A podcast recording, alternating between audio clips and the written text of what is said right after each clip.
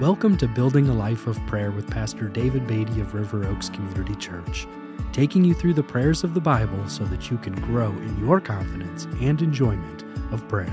Thank you for joining me today as we talk about building a life of prayer by the study of prayer throughout the Bible.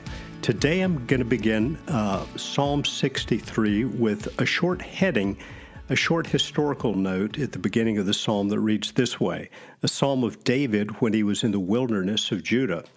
This ties the events of this psalm to a time in David's life, most likely when he was fleeing from his own son Absalom. That tells us that Psalm 63 comes out of a time in David's life that was uh, marked by adversity, trial, perhaps even fear. Let's read Psalm 63 now. O God, you are my God. Earnestly I seek you. My soul thirsts for you. My flesh faints for you, as in a dry and weary land where there is no water. So I have looked upon you in the sanctuary, beholding your power and glory. Because your steadfast love is better than life, my lips will praise you. So will I bless you as long as I live. In your name I will lift up my hands. My soul will be satisfied as with fat and rich food, and my mouth will praise you with joyful lips.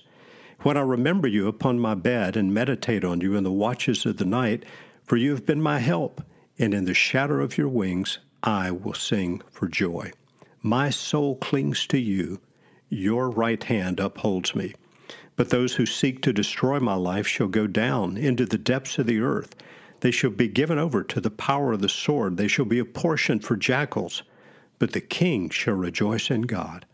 All who swear by him shall exult, for the mouths of liars will be stopped.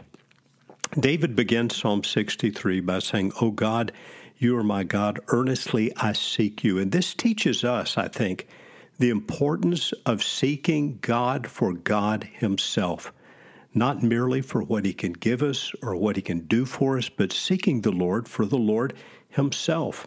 In verse 2, David says, So I've looked upon you in the sanctuary, beholding your power and glory. What he's saying is that he had had glimpses of God's glorious presence and power in the sanctuary, and this drew him back to continue seeking God.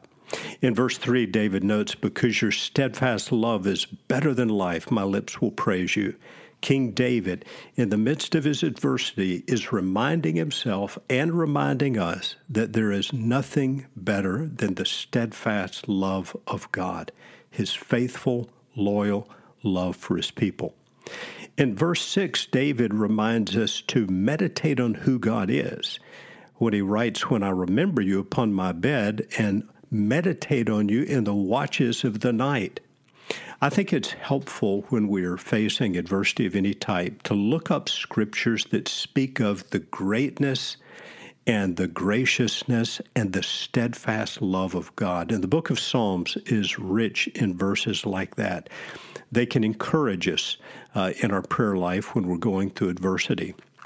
In verse 7, David says, In the shadow of your wings I will sing for joy. It reminds us of what David said in Psalm 61 and verse 4 Let me take refuge under the shelter of your wings. David is again expressing his trust in God and his complete dependence upon God. And then David uh, expresses his confidence in verse uh, 9 and verse 10 when he acknowledges his trust that those who are seeking to destroy his life will eventually be destroyed, but he, the king, would rejoice in God. What does Psalm 63 teach us about praying in adversity? Well, first of all, we should seek God for God Himself. Over anything He can do for us or anything He can give us, we should seek to know and love God for who He is. Secondly, we should rest in His steadfast love. As David says in verse 3, because your steadfast love is better than life. And then finally, we should find our greatest satisfaction in Him. David says, My soul shall be satisfied as with fat and rich food, because he knew the presence of his God.